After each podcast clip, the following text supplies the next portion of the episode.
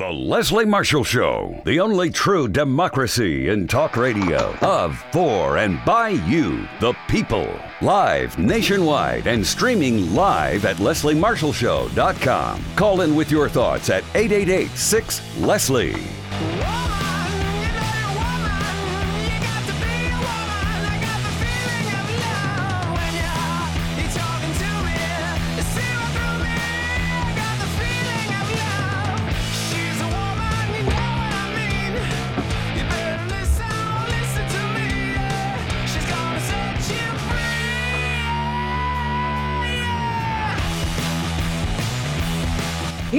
Here to set you free. How you doing? I'm Leslie Marshall. Welcome or welcome back. Only true democracy in talk radio. Thank you for listening on radio, on podcast, on stream, for watching us on Twitter's Periscope, Facebook Live, YouTube Live, and LinkedIn Live. We're glad to have you with us. Great guest coming up later in the hour.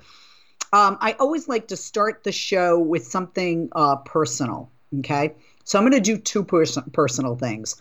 One you know, sometimes I think we all in life have these stupid things in our lives that we just love and and they become favorites. And there was this little cube sponge that I bought at Target. I think it's like yellow with blue.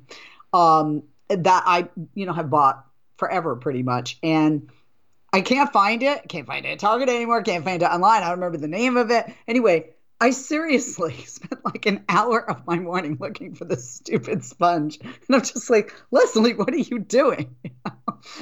we get we get sucked into the uh, the online. I I got to get that thing, uh, you know. And then second, I kind of debated talking about this because I'm sure pieces of it will get nasty remarks, and you know some people will send it somewhere, but um, my dad died at 58 years of age of heart disease. And I just had a girlfriend die this past summer at 46 years of age uh, from stomach cancer. My father in law just passed away at 91 years of age. Um, but I, I saw him and I watched him die. And even though we all know we're going to die, um, the idea of it, I think, for a lot of us is is not like, oh, can't wait till that happens, you know. Um, and and I think it's not just dying, but how we die and how we age, right?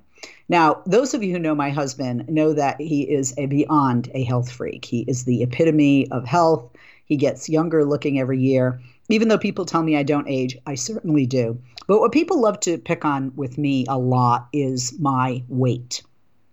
And uh, I'm just going to let this out there. Um, I went through 13 IVF cycles. I suffered 11 miscarriages and the death of a child. And the reason I mention the miscarriages and the IVF cycles, uh, any woman out there who's ever done this knows it's hell on your body. You're pumping your body with hormones, your weight's going up, you know, 10, 20, 30, 50 pounds, then it comes down. When you miscarry, you get pregnant, you don't get the baby, but you get the fat. That's a fact. So um, throughout my career, people, uh, men and women, and I think it's really worse when women do it to each other. I think it's one of the reasons with the majority of the population, you know, here and in much of the world, but we don't have the majority of power, the money, or decision making because we're too busy picking on each other and what do we look like? Uh, anyway, so a lot of people have, uh, you know, picked on my weight. And after all these deaths, I, I went to see doctors, and you know, I'm pretty healthy. But sadly, I did get from dad high cholesterol and high triglycerides. So I need to be healthier. And like many people during COVID, I had put on some weight. Anyway, so I've busted my butt. I have lost 18 pounds. I um, am down two dress sizes, one bra size, and I have 17 pounds to go. So when some a hole today, sorry, that's the word, uh, said on Twitter, is it me or does Leslie Marshall get fatter and fatter every time she's on TV? I seriously wanted to fly in a plane, find him in his little house in Texas for I'm sure he's three to 400 pounds, and bitch slap the blankety blank. That's the memo. so I just wanted to say, rather than attack people for their physical appearances, I am not on radio or television for, you know, I'm, I'm not running, uh, winning, you know, a beauty contest. I don't plan on it. Uh, I'm on for my mind and I'm on for a difference of opinion, presenting that opinion, and how I present it, opining based on facts. That's it. That's all. I'm Leslie Marshall. Let's check what is ripped from those headlines. I know. I just want to say one other thing. Like when you pick on people, I, I, remember years ago when he was still alive, good friend of mine, Alan Colmes, people were picking on his weight and he was losing weight. And he had brain cancer. And he was losing weight. And he was sick. You know, so sometimes if somebody's heavy or thin, maybe there's something else going on. Maybe they're on medication that makes them fast, uh, uh, fatter, heavier. Maybe they're dying. you know, maybe they're losing weight because they're under extreme stress. Just think about that. Be best, as former First Lady Melania Trump said. I would go different. Be better. Be better. Because you must be a really sad person to feel elevated by putting somebody else down. At least that's how I was brought up and what I was taught. You know, and and maybe we wouldn't have we're going to have division in this country, right? We're going to have division politically and everything else. But maybe we wouldn't have so much vitriol, so much hatred. Maybe we wouldn't have things like January 6th. Maybe we wouldn't have the hate crimes. If we stopped judging each other. I think there's a reason judge not lest you be judged is in the Bible, by the way. I you know, stop judging each other. If you really have that much time and you don't have enough stuff to do with your time, come to my house. I got a laundry list. Laundry would be one of them of things I could use help with. Because if your if your life is so shallow and so empty that you fill it by being mean to other people, you should look in the mirror. Because that's a miserable existence. And, and, and honestly, it's a really miserable and sad statement for we as human beings on our society, not just Americans, but worldwide. That's it. That's the memo. Anyway, let's check what's ripped from those headlines. Vaccinated teachers and my computer. Here we go. Vaccinated teachers and students don't need to wear masks inside school buildings when classes resume this fall. That's according to the Centers for Disease Control and Prevention. Now, I can already see it now. The kids that are wearing masks, it's going to be like, well, we know who got vaccinated and who didn't, right? But the CDC is urging schools to remain open and teachers and students to safely return to in person learning, recommending it keep prevention strategies in place to prevent future COVID 19 outbreaks in school settings. But they stressed that in person learning is a priority. And as a mother who has a 13 and 14 year old at home and was home for a year and a half, why do you think I gained the weight? Two, three glasses of wine every night. Why do you think I gained the weight? Seriously, a lot of people I know did. They went, you know, they either put it on or lost it because of the stress. It was very stressful for parents uh, this past year who had to wear multiple hats, including that as teacher. Anyway, the CDC said unvaccinated adults and children under 12 who are currently ineligible to receive a coronavirus vaccine, they should still wear the masks indoors. Students of all ages should continue to uh, to learn uh, to learn in the setting three feet apart, not six. Schools should implement, because it's harder when you have a big classroom six, uh, should implement screening, testing, and promote hand washing, respiratory etiquette, and staying home when sick, according to the new guidance. If physical distancing cannot be maintained, the health agency said, well, the classes should put other precautions in place. The CDC did not advocate for schools to require teachers or students to get vaccinated against the coronavirus, although they have, you know, advocated that in the past and certainly the Biden administration is. Uh, by the way, uh, the only people that are dying from COVID these days are not vaccinated. I am fully vaccinated. My husband is. He's a physician, you know, was one of the first rounds. My two children are 13 and 14. And uh, none of us had any adverse uh, reactions. If any of you are fearful about that, just wanted to share. Let's rip another. President Biden says he will not send another generation of Americans to war in Afghanistan. No reasonable expectation to achieve a different outcome. He says, take a listen. Here's the president. How many thousands more Americans, daughters, and sons are you willing to risk? How long would you have them stay? Already we have members of our military whose parents fought in Afghanistan 20 years ago. Would you send their children and their grandchildren as well? Would you send your own son or daughter? After 20 years, a trillion dollars spent training and equipping hundreds of thousands of Afghan national security and defense forces. 2,448 Americans killed, 20,722 more wounded, and untold thousands coming home with unseen trauma to their mental health. I will not send another generation of Americans to war in Afghanistan with no reasonable expectation of achieving a different outcome. The United States cannot afford to remain tethered to policies created in response to a world as it was 20 years ago. We need to meet the threats where they are today. Today, the terrorist threat has metastasized beyond Afghanistan. So, we are repositioning our resources and adapting our counterterrorism posture to meet the threats where they are now, significantly higher in South Asia, the Middle East, and Africa. But make no mistake, our military and intelligence leaders are confident they have the capabilities to protect the homeland and our interests from any resurgent terrorist challenge emerging or emanating from Afghanistan. I'm Leslie Marsh. We're going to take a break. We'll be back with our second half of what's ripped from the headlines. Do not go away.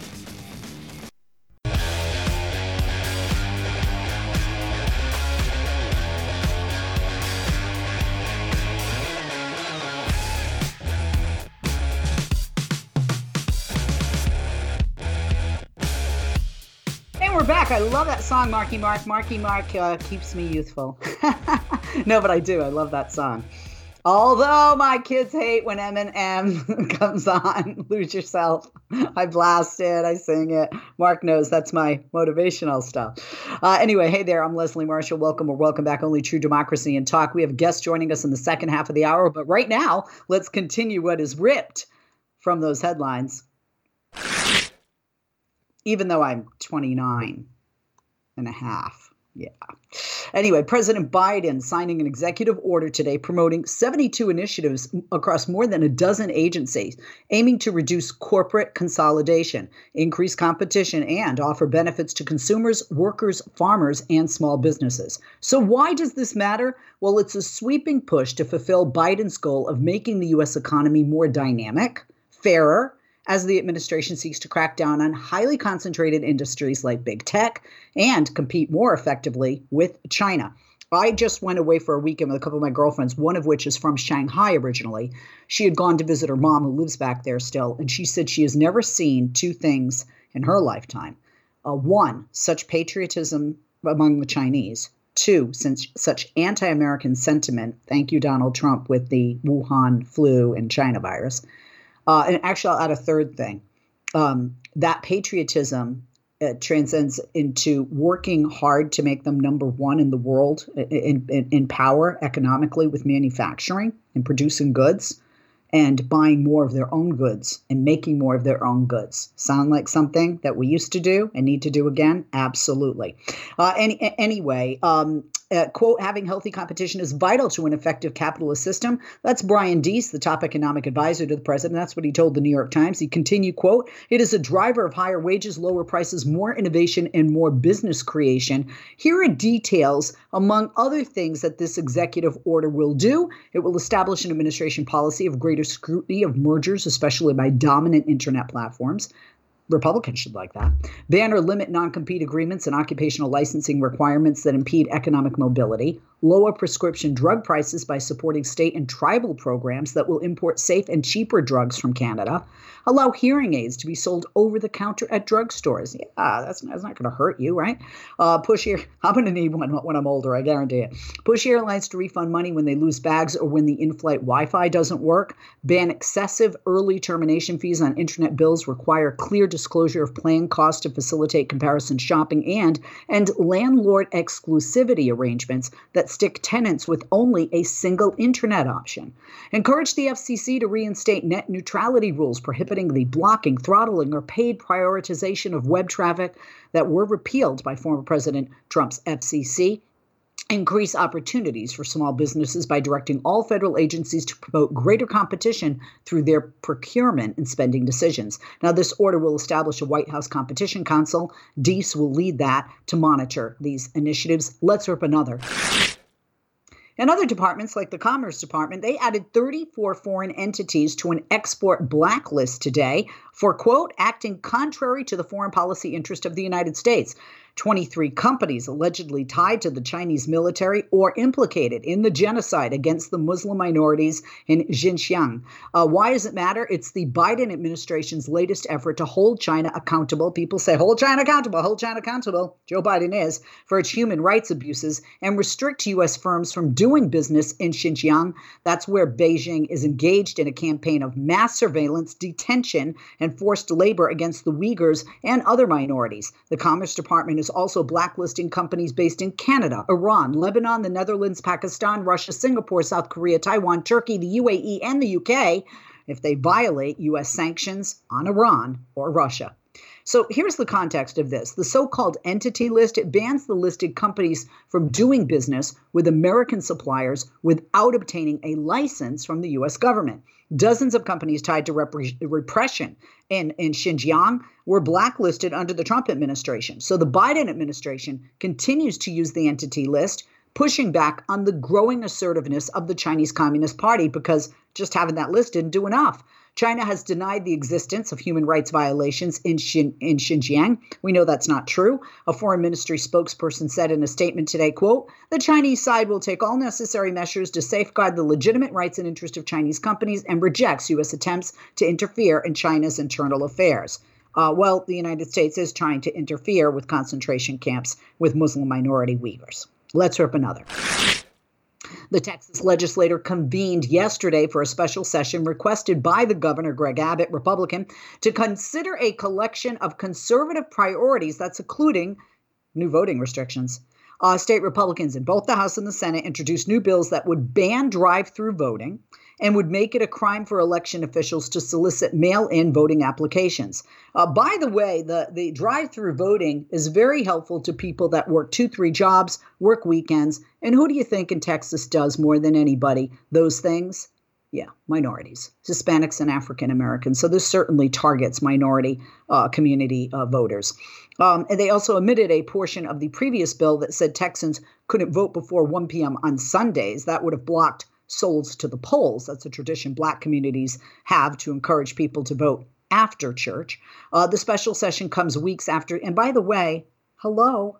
you know, if you live in rural Texas and you have to drive an hour or more to go to your church, how and when are you going to vote if there are restrictions and that's your only day off? Again, certainly voter suppression. The special session comes weeks after state Democrats staged that walkout to block the voter restriction bill. The 87th legislative session was a monumental success for the people of Texas, they say, but we have unfinished business to ensure that Texas remains the most exceptional state in America. That was Governor Abbott. The big picture is the agenda for the special session includes legislation reforming the bail system in the state, a bill providing funding to local law enforcement and a measure evaluating social media censorship, uh, among other items. By the way, what Texas should do is take a look at the gun law, if you want to say, or lack of, it just passed. Every single day since that has been passed, I've seen more and more, uh, you know, random uh, gun deaths, and and not with drugs. There was a guy in Texas in the past 24 hours walked up to a couple at a bar and shot them, just because he could. Let's rip another. Vice President Kamala Harris yesterday announced a $25 million investment by the DNC to support efforts to protect voting access ahead of the 2022 midterms.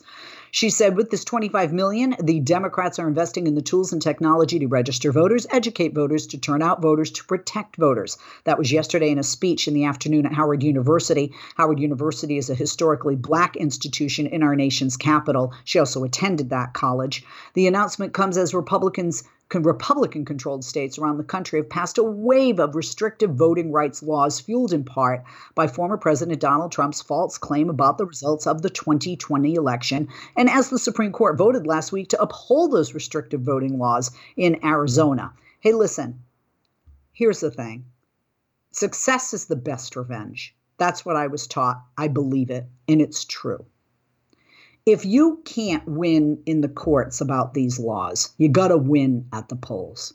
You can't sit down and say, well, they're going to make it hard for me to vote. No, you get off your ass, you get out, and you vote in numbers they've never seen before. Teach them a lesson.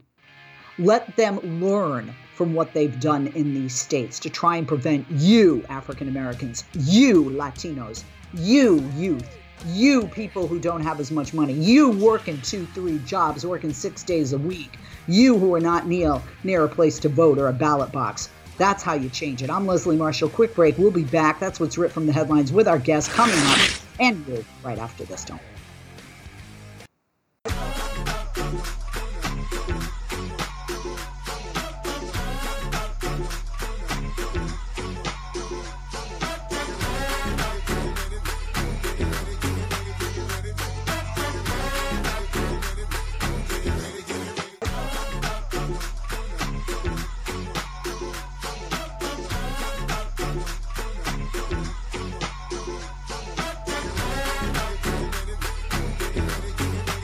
We are back. Happy Friday. Thank God it's Friday, huh? I'm Leslie Marshall. Welcome or welcome back. We have joining us on the program for the first time Dr. Lauren A. Wright.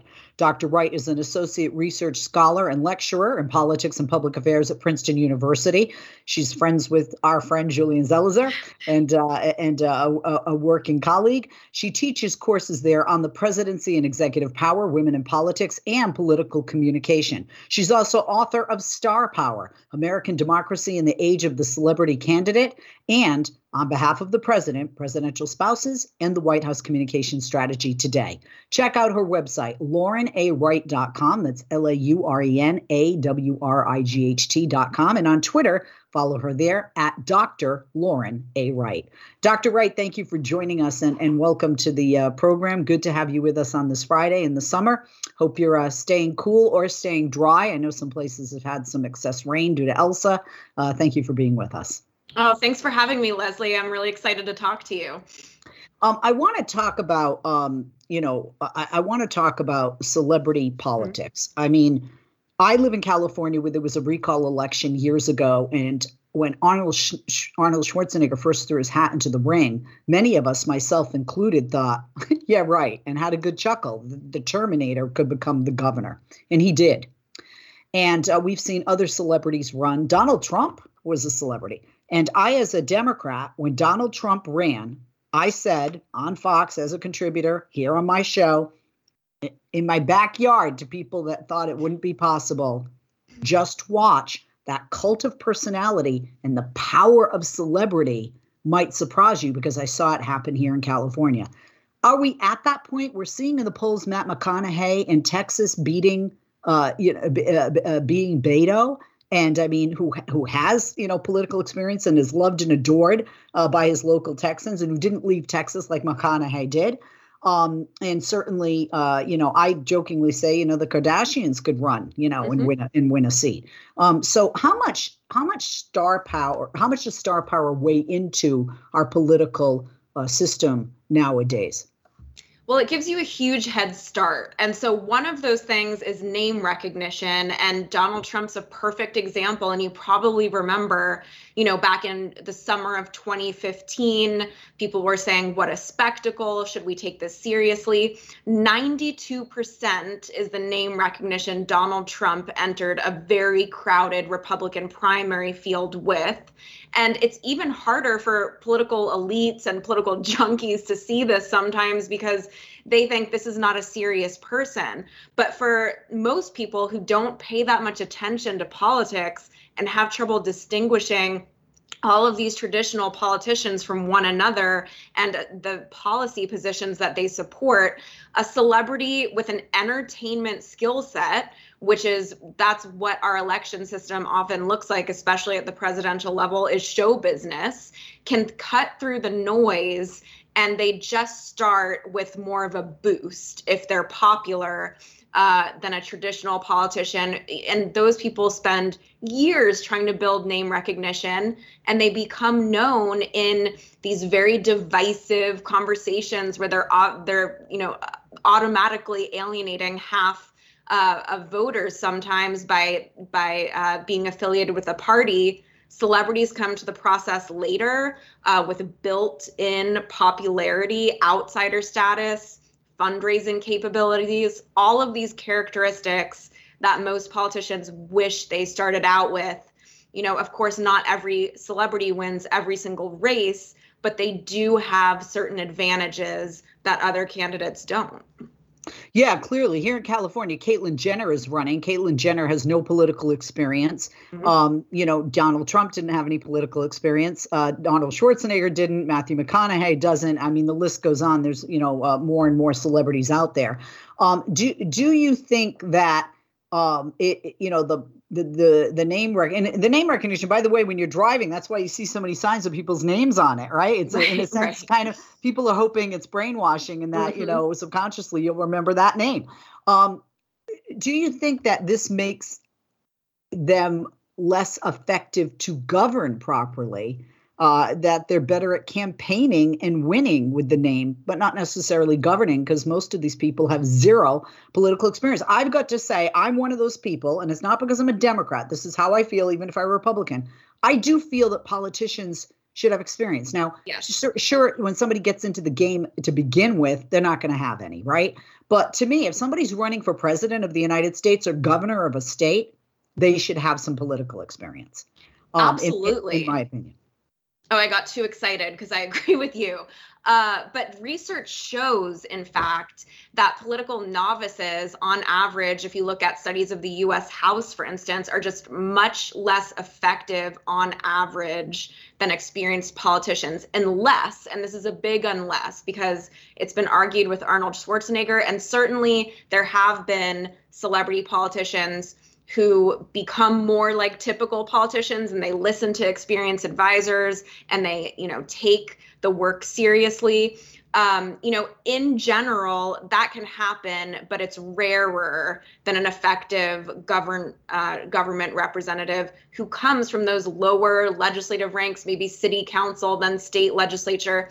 The work of governing is not glamorous as you know leslie. Leslie it's uh, drudgery. It is, you know, it is really difficult. Uh, you know, it is very stressful and it is not exciting all of the time. Policymaking is not show business. And so some celebrities don't realize that coming into the process and they think, oh, I can take this bombast, you know, and these extreme tactics, these um, you know communication stunts, and take that into office. And that's not how it works when you have to operate within a party system and an institutional system that really requires that you understand the machinery, or at the very least have experienced people around you that you will listen to and do what they say. And it just happens that celebrities often don't have that, whether it's a, a, personality abnormality or a preference for doing things, or a tendency to surround themselves with loyalists who say yes all the time. It does not spell out a recipe for success, but there are, of course, exceptions to that. One of the advantages a celebrity has too, and we're seeing it right now with Caitlyn Jenner. We saw it with Donald Trump and still do. We definitely will see it if he runs again in 2024 for president, is they get more airtime because I mean, look, if Matthew McConaughey runs every place, you know, from Hollywood to Austin to DC to New York, they're going to want to get him on because they want ratings and people are going to tune in to hear what a celebrity has to say or for some people that think he's cute you know what, what does he look like these mm-hmm. days you know whatever. Um, and you know that is an, an advantage. I mean caitlyn jenner i don't think has a shot in hell quite frankly of winning the governor's race here in california. I don't think gavin newsom will lose his seat nor do i think he should not just because i'm a democrat because i think he's done a great job here in california. Uh, but caitlyn jenner is getting more airtime than gavin newsom is simply because she is caitlyn jenner Yes, and it's a certain kind of airtime, which is really important. It's uncritical airtime with a lot of softball questions that, again, a traditional politician doesn't get. And we, white, you know, I remember when Donald Trump was appearing on you know, MSNBC, Fox, every channel, and you know he would call in sometimes. You know, you know they get certain uh, benefits that traditional professional politicians don't because the yardstick is just completely different, um, you know, both ethically and from a governing knowledge perspective or a policy knowledge perspective than we use for other politicians. So that's an advantage in addition just to the huge spotlight and audience that they can draw. So, you know, it, it is a is a celebrity who enters the political field held to a different standard than politicians who are politicians not because they're celebrities, but because they're politicians. I think they are. And, you know, it's not necessarily the fault of journalists. It's just that when someone like Donald Trump says, hey, look at me. I don't know what I'm talking about. I'm not a politician. That's a credible claim. You know, a, a, politician can't get away with that. And so it might not necessarily be how journalists are framing the candidacy. Sometimes it's framed very negatively, but the way that people watch and uh, the standards they apply to these candidates tend to just be lower standards because they say, hey, that person looks a lot like me. I don't know a lot about politics either. Uh, and so it sort of builds on this appeal they have as outsiders. We're going to take a break. I don't want you to uh, not be able to answer a question and flip it to the other side. So we're going to take a break. When we come back, we're going to talk more with our guest, Dr. Lauren A. Wright, Associate Research Scholar and Lecturer in Politics and Public Affairs at Princeton University. She teaches courses on the presidency and executive power, women and politics, and political communication. Author of Star Power, American Democracy in the Age of the Celebrity Candidate, and on behalf of the president, presidential spouses and White House communication strategy today. Her website, once again, is laurenawright.com. And on Twitter, follow her at Dr. Lauren A. Wright. I'm Leslie Marshall. Quick break. We'll be back with Dr. Wright and you right after this. Don't go away. If you miss Leslie on TV this week, catch up at lesliemarshallshow.com.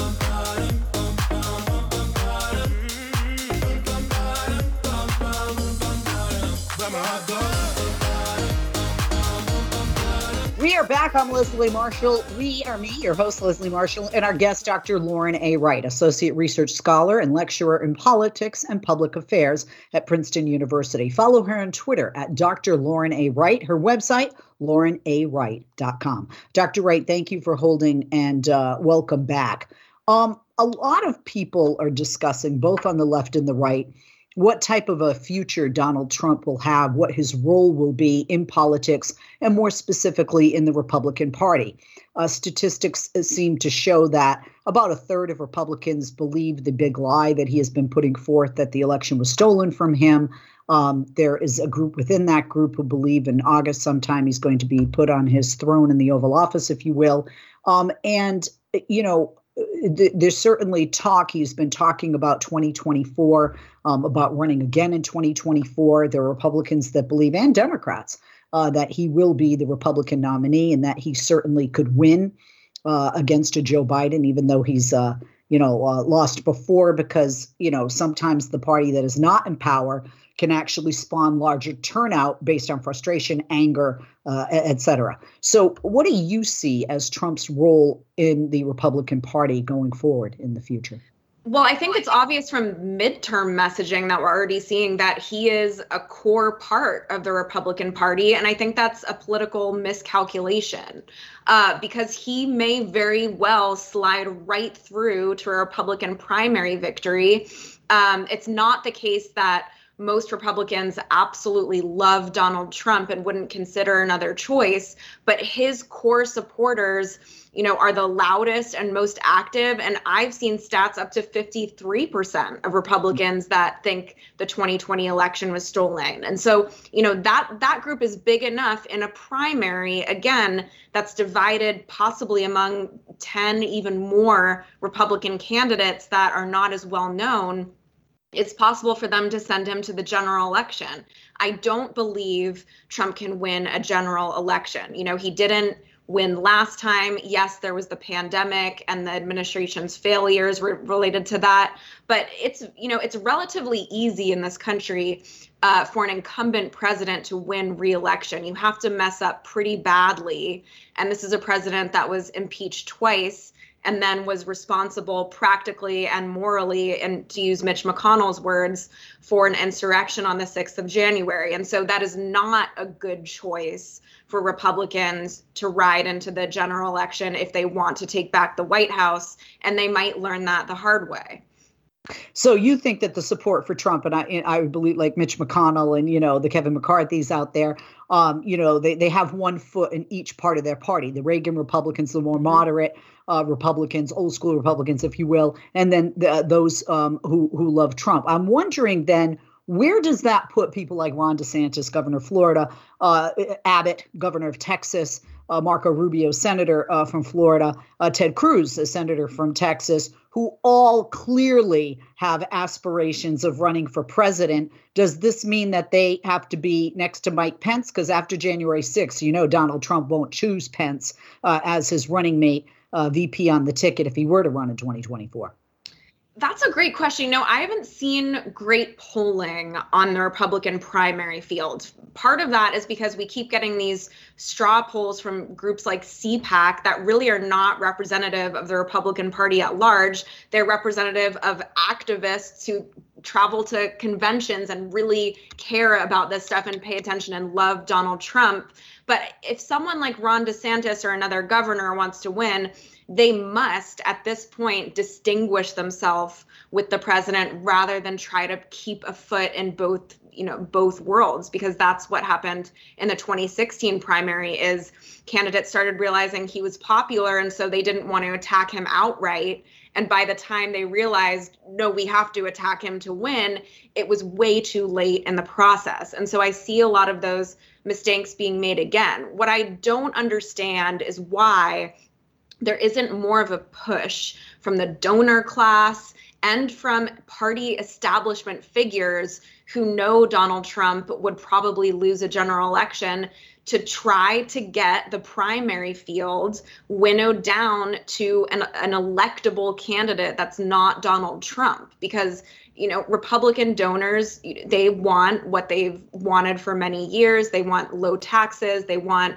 to scale back regulation. They will not be able to do those things at least as effectively with a democrat in the white house. And you know we don't want to live in a country where Donald Trump can't benefit from his small donors, of course he's going to have those. And you know, people can donate to whoever they want. And if he's the Republican primary winner, then of course we want the media to cover a general election figure. But there are other things Republicans can do now um, to get together and say, do we really want to support this person on a large scale financially? There aren't that many donors, and Mitch McConnell could probably get that effort going I'm not quite sure why that's not happening. Yeah, no, I would agree with you as well. I mean, he lost when he was at his, you know, eh, you know, when he was uh, on top of the world, if you will. Um, I I would agree with you. I do worry that he could maybe win simply because people are so angry. But are there the numbers that could come out? Uh, en masse. And, and you're absolutely right. An incumbent pre- incumbent president, statistically, you know, historically, uh, you know, wins re-election. That wasn't the case for Donald Trump. That wasn't the case for Daddy Bush and you know some others. But most presidents are not one-term presidents. And, and then in addition to that. Do you think if he loses in 2024, he will not go away because he needs this feed his narcissistic personality and his ego and he'll run in 2028? Like, you know, he will just, he will be an albatross around the neck of the Republican Party. I don't know. So, you know, I'm not a legal scholar or a psychologist. And those are the people that I think are very helpful um, in predicting the future outcome of um, these lawsuits that Trump's embroiled in and his sort of urge to chase, um, you know, the, the public approval forever. Uh, but, you know, I do think that people are overestimating the impact these lawsuits have on opinion of Trump. It's not going to make one bit of difference to his supporters, um, you know, whether. Um, he's dragged into court or not. You know, it's it's just you know it's what we talked about a little bit earlier with standards people have they've already bought into all of this right. that's related to Trump and legal problems are not going to dissuade them at this point. I agree. Let's talk about something you do know something about and you teach about, that's women, women in politics. Uh, Kamala Harris uh, made history, uh, not only as the first uh, Southeast Asian and, uh, you know, not African American, but Black American of Jamaican descent and woman uh, as vice president. Um, how has her time in office been different from her predecessors? Is you know is she being judged more harshly because of her gender? It's possible. One thing that's really been striking to me because I've been studying um, surrogates in uh, presidential politics for many years, and I'm constantly running survey experiments and kind of taking the temperature of reactions to different presidential surrogates to see who's the most effective and measuring how many times do they appear in public and it's actually been the case you know as in the most recent administrations until the trump administration that first ladies were more publicly active than vice presidents vice hmm. presidents would play more of a behind the scenes role and first ladies because they're so popular and they're less divisive as political figures really were out front doing most of the public advocacy work and they were not given enough credit for that both Michelle Obama and Laura Bush. Now, what we see with Vice President Harris is she is shouldering, in addition to these, um, you know, huge portfolio items like immigration and voting rights that the president's tasked her with, she's shouldering the majority of the surrogate uh, communications responsibility. For instance, you know, of the White House, if you look at their YouTube channel, she's had over 100 appearances on that compared to about 20 for Joe Biden. Same with speeches. She's just off the charts with how often she's appearing in public.